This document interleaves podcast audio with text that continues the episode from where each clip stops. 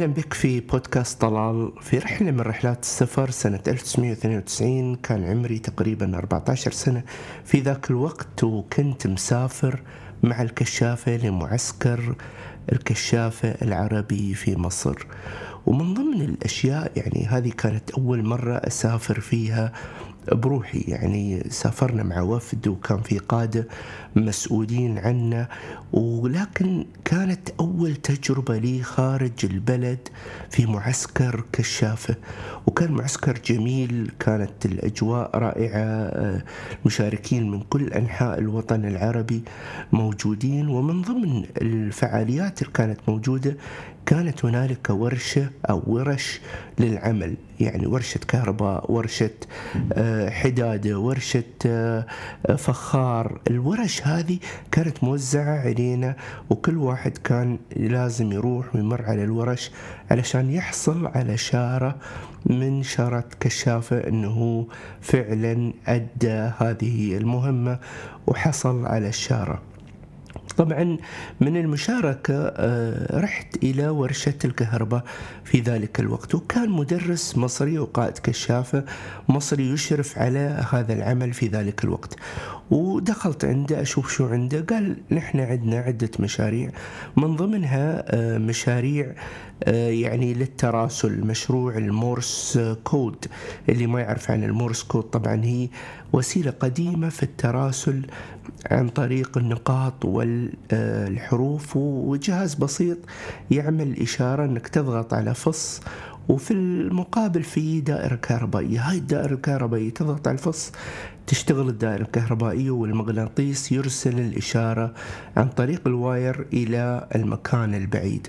وهذه إحدى الطرق البدائية في التراسل السابق قبل حتى مسألة اكتشاف التلكس واكتشاف الفاكس والأشياء هذه. طبعا بدأنا نسوي الدائرة وسوينا الدائرة هي ملف مغناطيسي وسويناها ولكن الدائرة ما اشتغلت. أحاول أجرب أشوف الدائرة الأصلية أسأل الأستاذ يجرب معاي وما في الدائرة ما براضية تشتغل أبدا. وجلست مع الأستاذ و... ولين أحاول أني أنا أفكك هذه المشكلة. طبعا مضيت تقريبا ساعة ساعة ونص مع الأستاذ.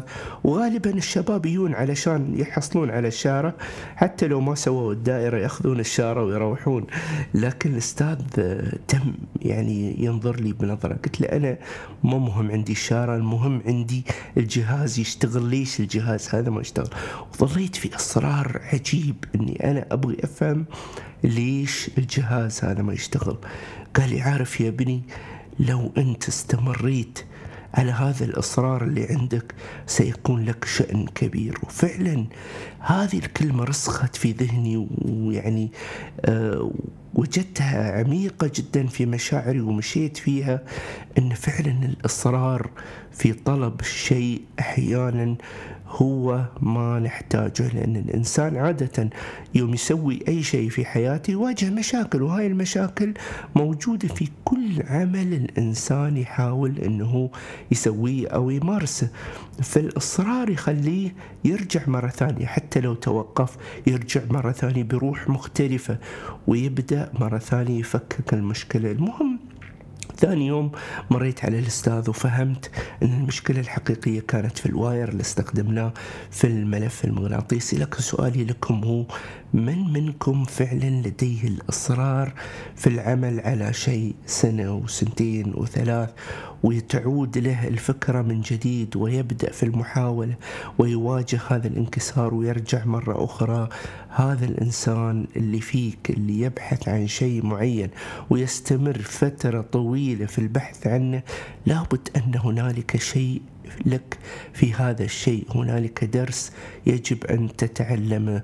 غوص عميقا في نفسك وحاول أن تجد هذا الشيء تجد هذا الدرس وتجد الأسباب الحقيقية التي تخليك تصر على أمر ما وضعها في أهدافك ووجه هاي الطاقة باتجاه أهدافك عشان توصل للي تبغيه وعشان تحاول فعلا وما تنكسر ولا تنظر إلى أن أنت فقط تظهر للآخرين مثل الشارة أنك أنت أديت المهم لكن الحقيقة هي أنك ستكون شخص عظيم في خلال هذه الرحلة وأنت تحاول أن تعيد استكشاف الأشياء وتكتشف ذاتك وانهزامك أمام المشاكل اللي تواجهها وكيف تعود مرة أخرى وتصر لتصل إلى ما تريد.